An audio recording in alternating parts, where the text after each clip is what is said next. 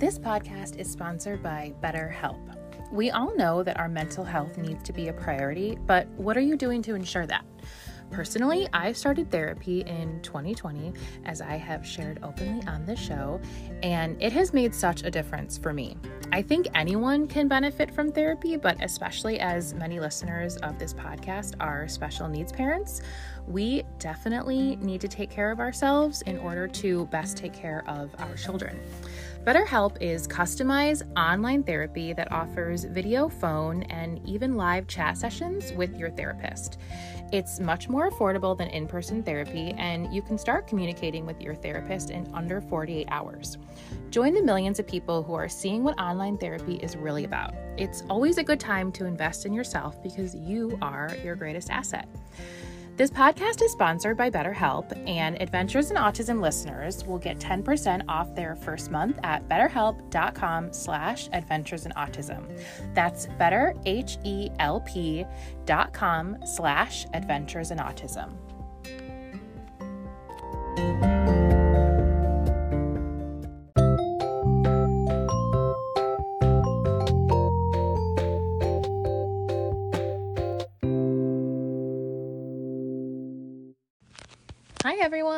Welcome to Adventures in Autism, episode 171.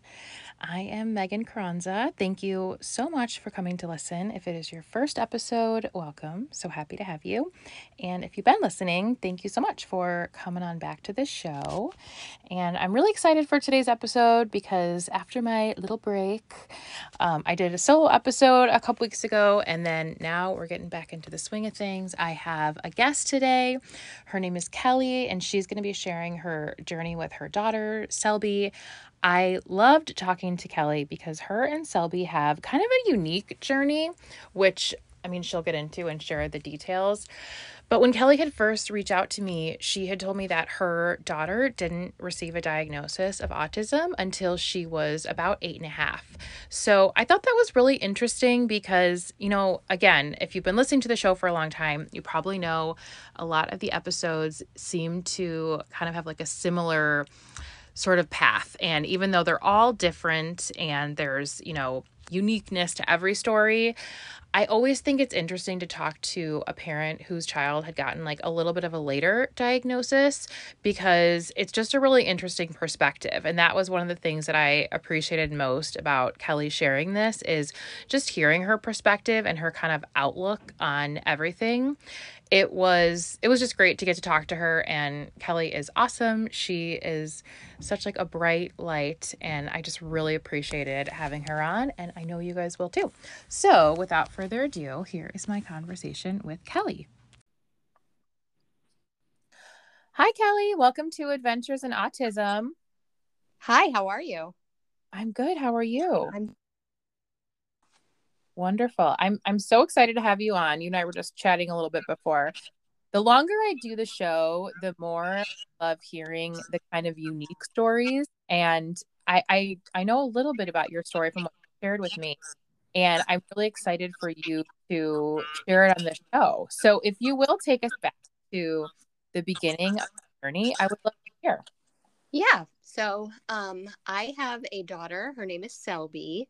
She is nine years old, and we um, received her autism diagnosis about six months ago. So she was about eight and a half years old.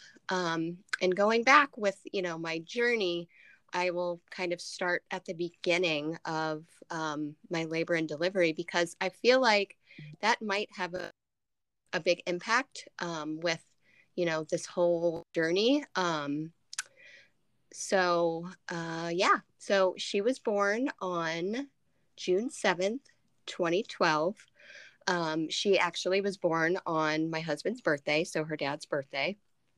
Um, the labor was really hard. Um, i think i was in labor i went into labor on june 5th in the evening of june 5th and i didn't have her until the morning of june 7th so you know it was well over 24 hours and Oh my. I know. Lots of um you know, lots and lots of contractions, lots of pain. I felt everything and I even got an epidural.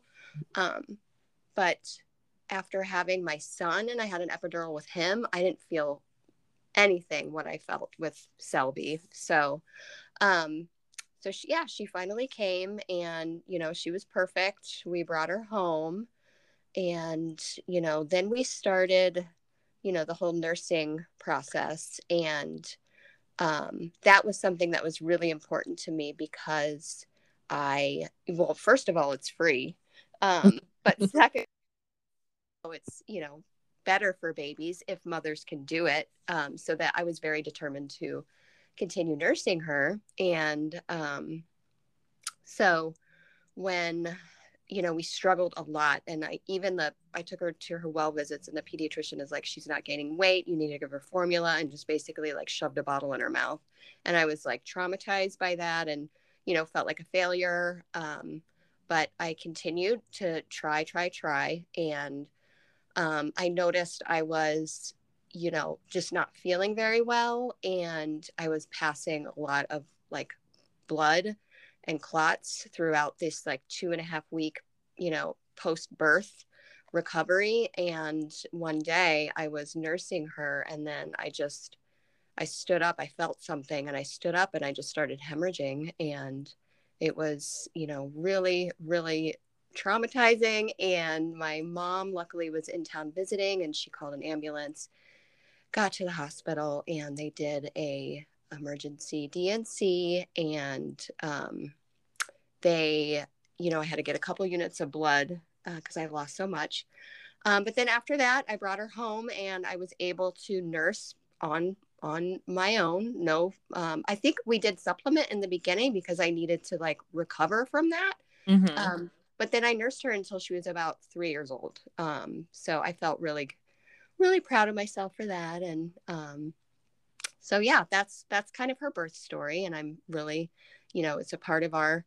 Um, you know, I have no regrets of that. It's just, you know, what happened. And um, when I, you know, was filling out all of the intake forms for getting her evaluated, you know, they you know that was a big thing that they wanted to know what was her birth story so i don't know if that you know ties into anything with you know how her brain works now i don't know but um it's kind of a, our special story i guess um so then after she was born um you know she did all of her you know well visits and all her milestones she was kind of average on everything she was always really tiny but you know and she walked she started walking, I think she was around 15 months when she was totally walking on her own. So she was a little bit delayed in that. But, you know, once she started that, she was fine. And all of her, um, you know, her verbal skills were above and beyond. Like that little girl could like have full on sentences by the time she was 18 months. Like there was no issue or delay with any of that at all. Um, the one thing we did struggle with when she was that little was potty training and we um i mean she she was just really hard very very hard to potty train. She was terrified of the toilet. She did not care at all that her friends in preschool were potty trained. Like she was just like nope i'm fine with this. And what you know what i would do is she would go to school in underwear and she would hold it in and then she would come home and she would ask for a pull up and we would you know let her do her business like that. So she never had like she was never you know, wetting herself. She actually, I think she's only done that once in her life. She's never wet the bed. It was just more of like a control thing for her. And I, that's when I started was like something, you know, this, all, you know, there was a mom in her preschool and I'll never forget. She was just like, oh my God, Selby's not potty trained yet. And I just felt so much shame. Like I tried so hard and, you know, it just wasn't happening. And her pediatrician wasn't super worried, but she was like, you know, it'll happen. Don't force it. So I kind of like let it go. And then when she was about four and a half, you know, that's when I started reaching out for help from um, play therapy um, because I think a lot of it was her anxiety. So um, we did about six months of play therapy, and then we were finally kind of able to chip away at her anxiety. And, you know, I, it was this long ordeal, this process to get her to do it. It was like, you know, one day she would sit on the toilet with her clothes on, and then the next day she would sit on the toilet with her pants off, but her pull up still on. And then she would have the pull up come down a little bit. And then it got all the way to the point where she was just able to go, but she had to hold on to her her pull up. And again, that was just all of her being in control of it. And um, I, you know, as hard as that sounds, and I, you know, I do love that about her because she's completely in control of her body and she is not going to do what somebody tells her to do.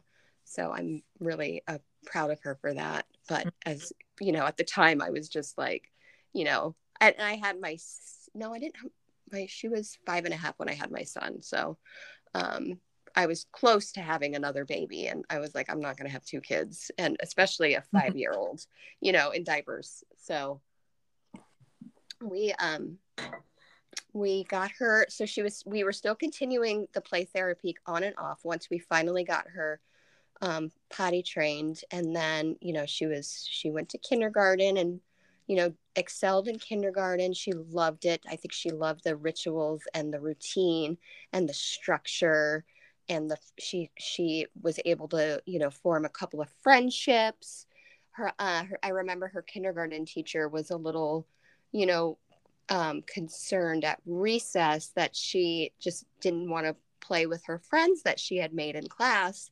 And so she would just kind of hang out with the teacher at recess.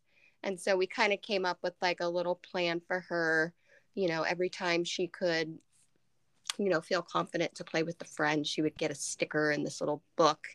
And then she you know once she filled up the pages she was able to um, eat lunch with the teacher which was she loved that she loved her teacher so that that was great um, but that that kind of stuff still continued on she's in fourth fourth grade now and she's you know sometimes she just goes to the special ed room at recess because she needs a break or she just kind of sits on the bench and she's completely comfortable with that. Like she is not, you know, embarrassed or anything. She's just like, I need to have this quiet time. So, um, and so like, you know, kindergarten was great. She, first grade was awesome. She had another really great teacher.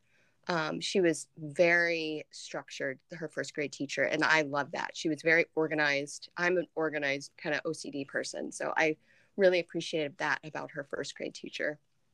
Um, second grade was great too. Um, you know, she ha- was having a great year, you know, still had her couple of her friends.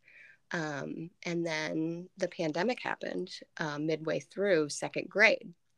And that's when, you know, they came home and then they never went back. And we started um, virtual learning and it was awful it you know i mean it was awful for everybody it was awful mm-hmm. for the teachers it was awful for parents for the kids i mean everybody was just figuring it out um but she just does not learn like that. She just couldn't do it. And she also really struggled with seeing herself on the screen.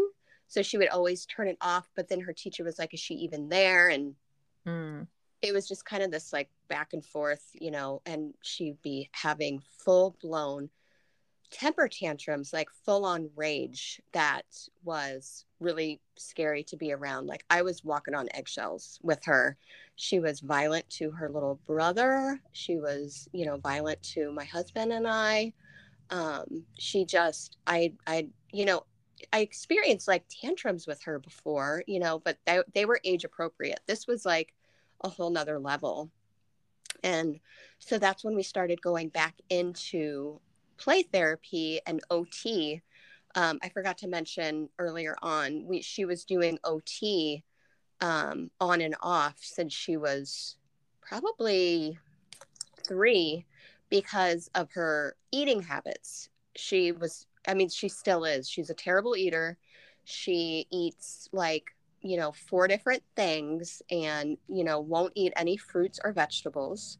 And um, so we've done this like kind of food therapy stuff with her, which should have been a red flag for me earlier on, but I just, I didn't know. And um, I was just trying to get calories in her. She's still really small for her age. Um, but so we just continued with OT, we continued with play therapy. And um, just kind of we're working through some stuff. And her OT at one point said, Have you thought about getting her evaluated? And and I was like, well, what are you seeing? And she was like, well, I see a lot of anxiety, a lot of anxiety. I was like, well, you know, I mean, I suffer from anxiety. I'm medicated. So I, you know, obviously I see that. And um, I don't know if I need to have an evaluation, you know, for me to see that. And I, you know, also where she was going, the evaluation's not covered by insurance. And so, you know, it was a lot of money to pay upfront to do it. And so I just kind of was like, um, give us a little bit more time. Let me think about it. And then, you know, we'll kind of decide if that's what we need to do. Um, and then when specifically say evaluated for autism? No, no, mm. none okay. of that was ever, nobody ever once said that to me. Um, she has been through three different play therapists and then two different OTs, and not one of them ever mentioned, you know, possibly autism. I never even thought of it. Like she's, you know, shy and reserved, but my husband is too. Um, and I was really quiet as a kid and kind of kept to myself a lot. So I was like, well, she's just got our, you know, mm-hmm. our genes. Um, so then we, um, third grade started and that was all virtual. Um, and the first day of school, she had a, again, another full blown temper tantrum meltdown, screaming, and she there was this um, this software that they used. They were using Google Classroom, and then um, this this software called like Flipgrid, and it was basically like they had to, you know, um, videotape themselves whatever you know their answer was or talk about something and then submit it to google classroom and then all the kids would be able to see it. And she was like hell no i am not doing this. And she said to me she was like i'd rather die than do this. And i was like okay we're not doing it. Like that's that's totally fine. We're going to figure mm-hmm. out a way for your teacher to support that. Figure out other ways to do the assignment that you don't have to do that because i'm not going to push you through that mm-hmm. and so her teacher was very supportive and we figured out other ways to do assignments. They took so much longer but she didn't have to do things like talking into the camera stuff like that. So um I want to say it was so it was third grade, and then kind of towards I it was probably about a year ago at this time where I was like, okay, I think I'm ready to get her evaluated because I was seeing signs of ADHD. I was like, she I can't tell if she's paying attention because she would just like kind of have her camera off and she has a we have a sensory swing in her room and so she would just be kind of off in la la land the computer would be on and i would hear her teacher um, you know, having her lecture, but I wasn't sure if she was really understanding what was happening. And, you know, she was turning her in her assignments, not really asking for that much help from us.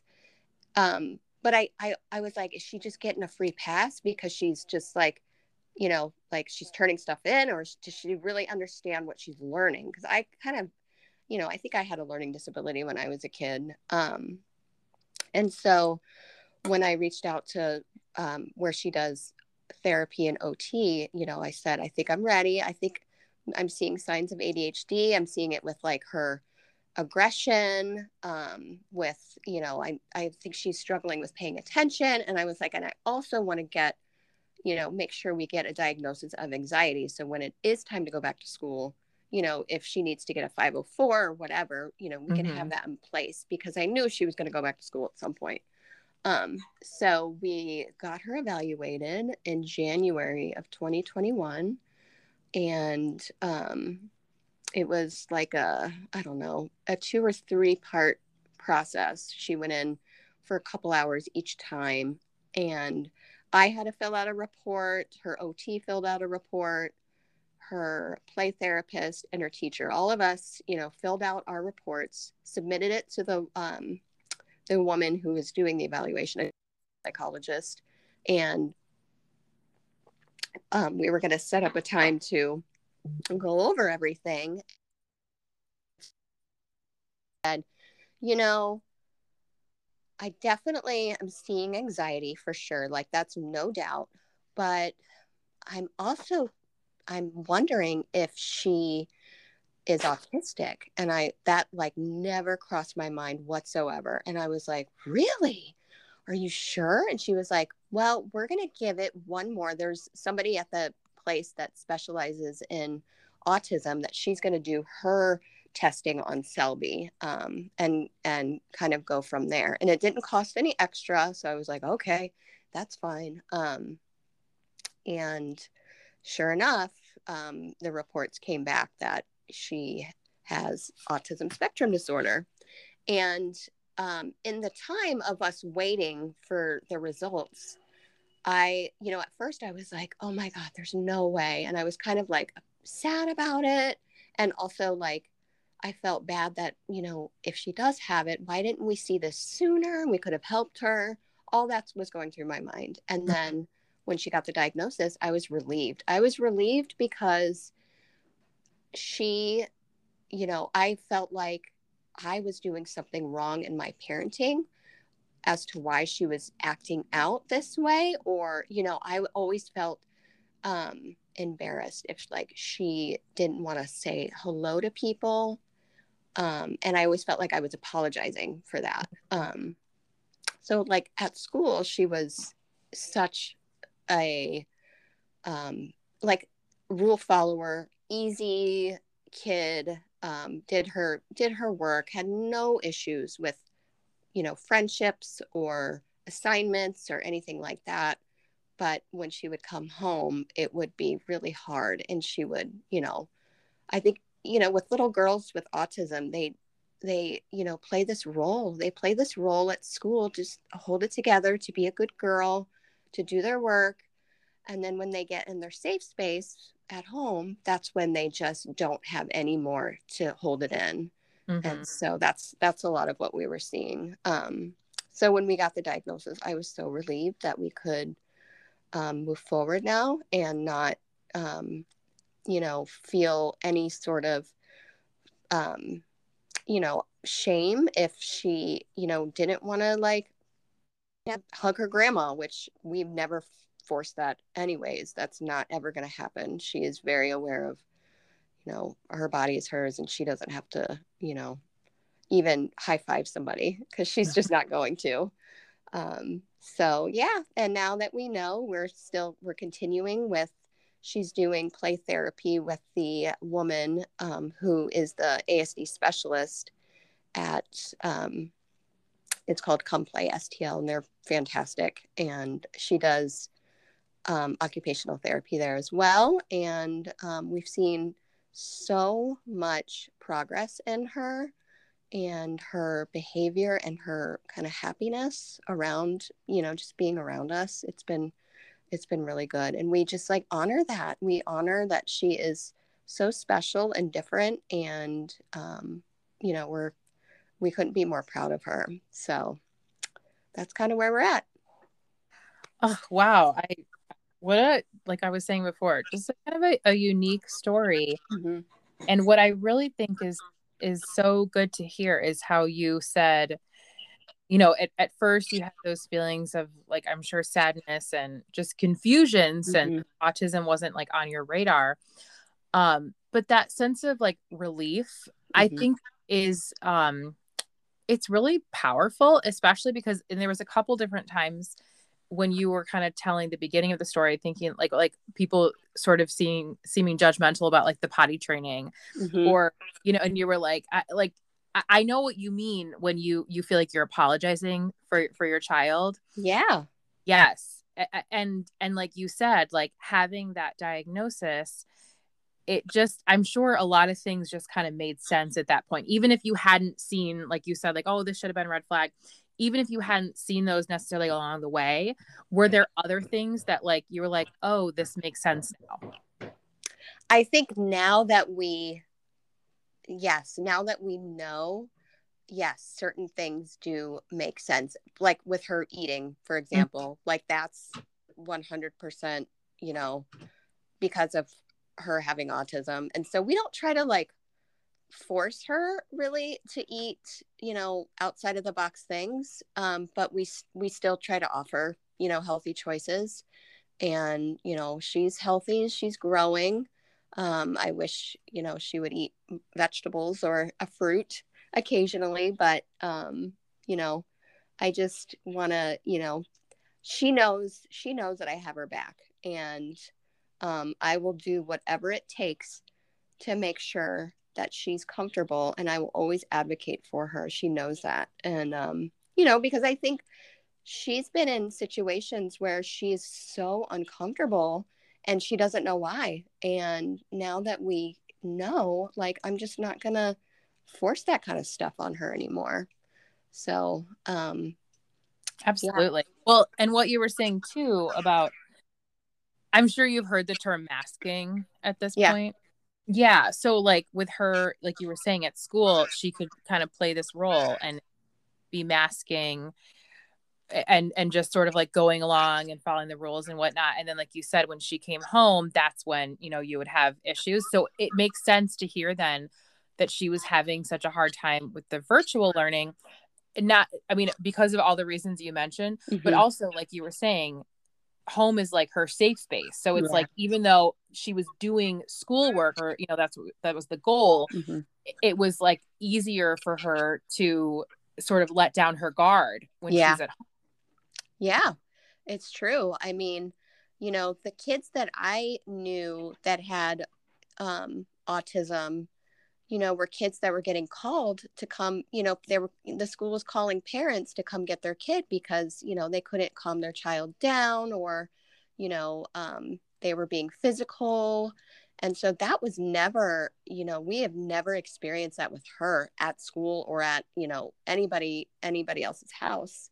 You know, we would experience it at home. Um, so that's why, like, another, you know, I just that never crossed my mind that that could could be her. But now i'm reading so much and learning so much that there's you know it's such a wide spectrum that there's many different you know uh ranges of it. I don't like to you know say like oh she's super high functioning because you know that's that's i don't want to you know let anybody down that like oh my kid you know can still you know go to school and you know behave just fine. It, i think it's she's she's at a um, just a I don't know at a point where we can control it and um, now we know how to like help her through things.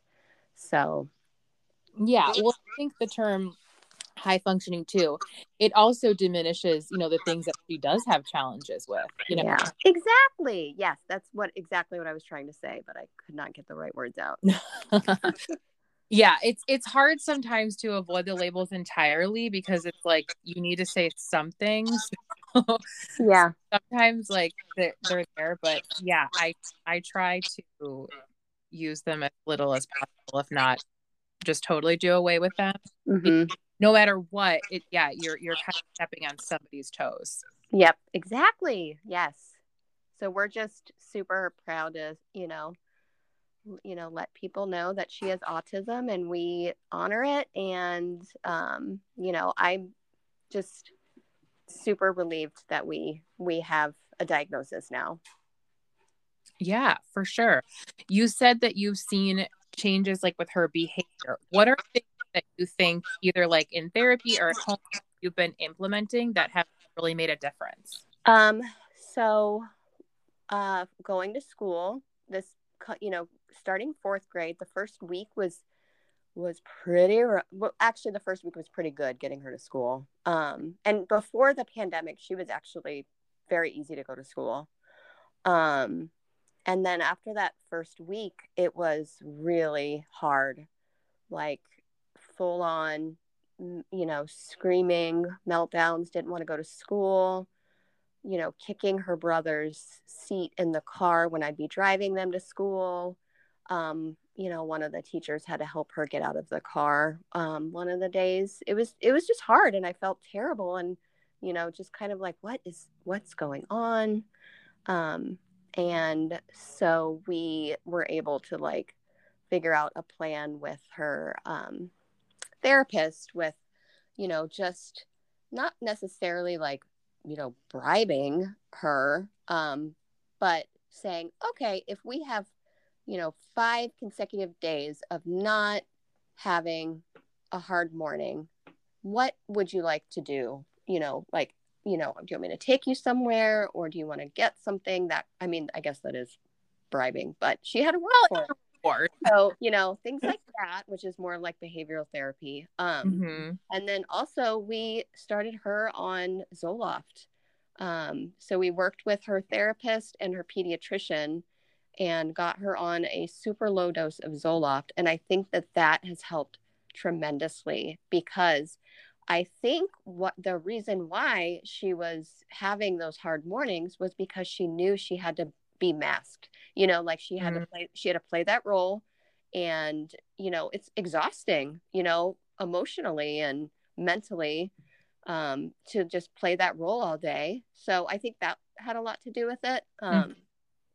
So the Zoloft I think has helped quite a bit. We've had very few mornings like that since. She's been on it for about two months now. Um, so that's helped quite a bit. Um, and then we started her in piano. Um, she was doing virtual for a while, but now she's going in person. And I think that's kind of helped her brain like rewire itself or settle down or, you know, she doesn't love go, she doesn't love doing it. Like she's not great at practicing, but she does it. She doesn't, she doesn't, you know, whine about going. So I think that has been pretty like music therapy has mm-hmm. been helpful for her too. Absolutely. Mm-hmm. You mentioned in the beginning too that like at recess, if she's overwhelmed or, or if she needs to, she can go to um, the the sped room. Yeah. Is there things they're doing at school that now that she has a diagnosis that are are different or new? Yeah. So so after we got her medical diagnosis, we you know, I reached out to her school and let them know what was going on and asked if this was you know, if we needed to consider getting her an IEP or, you know, what what is that process? And um, they said that they would, you know, they they take the medical diagnosis in, into consideration, but they also do their own educational diagnosis. Mm-hmm. And so they have somebody come from, um, they, you know, have a have a contract with um, another school that's um, like a special ed school where mm-hmm. they have somebody come in and they do the um, educational diagnosis. And um, that one was, I mean, that one was hard because it was also, you know, in a pandemic and it was hard to get a good read on her. Um, and so after that diagnosis, they pretty much said, and I'm, I'm sure this happens with a lot of parents, but she was not eligible for an IEP mm-hmm. because she doesn't need any special ed. Like her grades are fine. She's, you know, that may change. And I guess that's why they reevaluate it every year. Um, mm-hmm. So she has a 504. And with the 504, that allows her to, you know, she has the um, flexibility to go to the sped room and hang out with the sped teachers and they like play a game or, you know, there's some sensory toys in there and i think that really helps her because i think she really does get a lot of anxiety going to recess mm-hmm. because she doesn't want to feel um, forced to do she well she just doesn't like being outside too. That's another that's another one. Um, but and i'm c- completely fine with the 504 um, but we'll see later on if we need to reevaluate um, for an iep because she does struggle with um, like reading comprehension mm-hmm. and kind of coming up with her own ideas and you know um, predictions and stuff like that. And i think that's just how her brain works. So she might need something to help with that later on. Well that's really good though that they at least have the 504 in place because like you said then if they reevaluate they can you know change things. But i know that is sometimes a challenge for the kiddos that they don't struggle as in school to get the support they need. And it yeah. like at least still is getting the support that is appropriate for her. Yes exactly that's great. Well i really have just enjoyed talking to you and and hearing your story. It sounds like you and selby are doing awesome yes.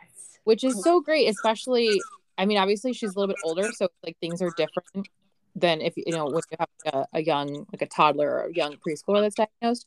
Um but i feel like still the sort of like the first year after diagnosis always I think is like the toughest because you're just like figuring everything out and coming to terms with everything. And it just sounds like you guys are doing awesome. Yeah, we are. We really are. I'm like just I I tell both my kids all the time just, you know, I thank them for choosing me and mm-hmm. that she chose me to kind of get her through this and I couldn't be more honored to do that. I love that. I'm I'm yeah. the, I'm the same kind of Yes. Yes. totally. Yes. Well, Kelly, it has been a joy to chat with you. Thank you so much for coming on. Yeah, thanks for having me. All right, you take care. Okay, you too. Bye.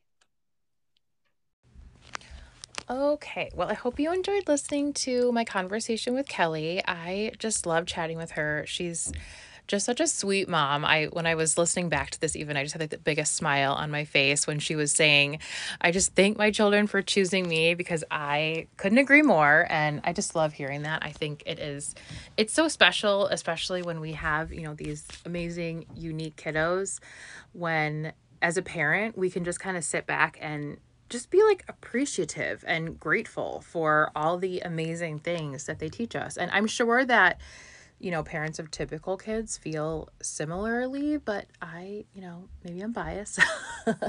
um, but I just think these kids are so special and we are we're so lucky to have them. So thank you again to Kelly for coming on the show. And if you want to connect with me, you can find me on Facebook at Adventures in Autism Podcast, on Instagram at Adventures in Autism Pod, or you can email me at Adventures in Autism 2018 at yahoo.com. I always love hearing from you guys. If you're enjoying the show and you have not left a rating and review on Apple Podcast, I would be so appreciative if you would take a moment to do that. It really does mean the world to me just to see your kind words, but more than anything, it does help other people to find the show. And if there's anyone out there who could benefit from listening to this podcast, I would love to make it a little easier for them to find it.